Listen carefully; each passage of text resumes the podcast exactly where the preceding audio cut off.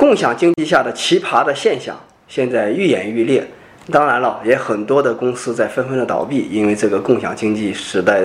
呃，所制造的这种局面。那么现在我们在之前的第十五期、十六期曾经讲过共享单车的问题，因为共享单车是第一个在共享经济下出来的这么一个产物。那么现在呢，又根据共享单车出来各种各样的奇葩的很多的产品。我们一会儿一一列举。那么由此呢，根据那个时候我们在第十五期、十六期讲解的时候，我们就说共享经济这个事情，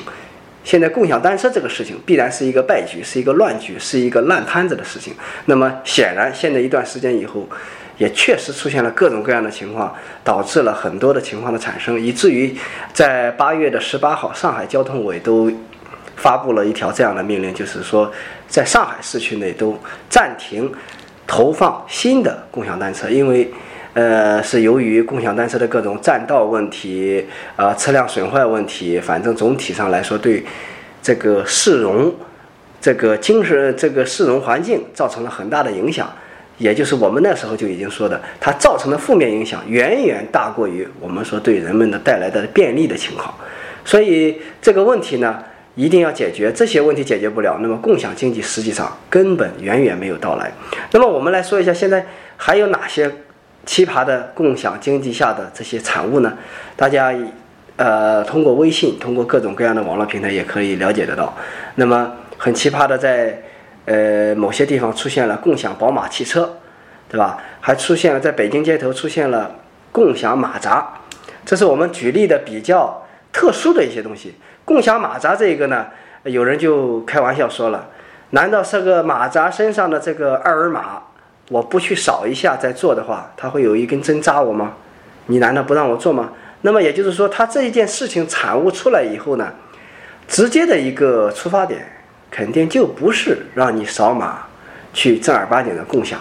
而是打着各种其他的旗号，像做公益啊等等这些旗号，进行一系列的公司。怎样进行资本运作的一个局面而已。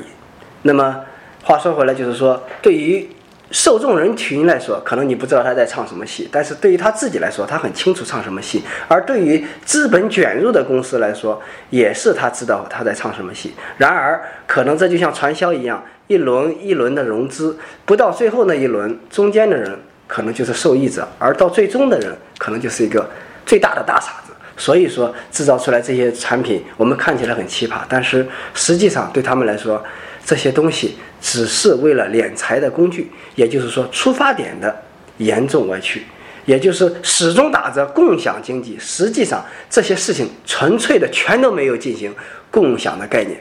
那么，共享这些东西出来以后，我们说究竟什么样才是共享经济的到来呢？这是我们今天要讲的重点。因为现在来说。都在讲共享经济到来了，共享时代到来了，实际上远远不是这么回事。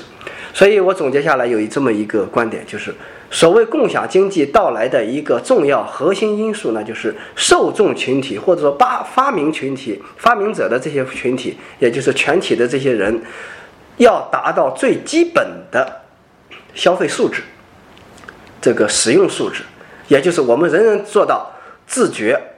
自觉。能够去做到遵守这些公共的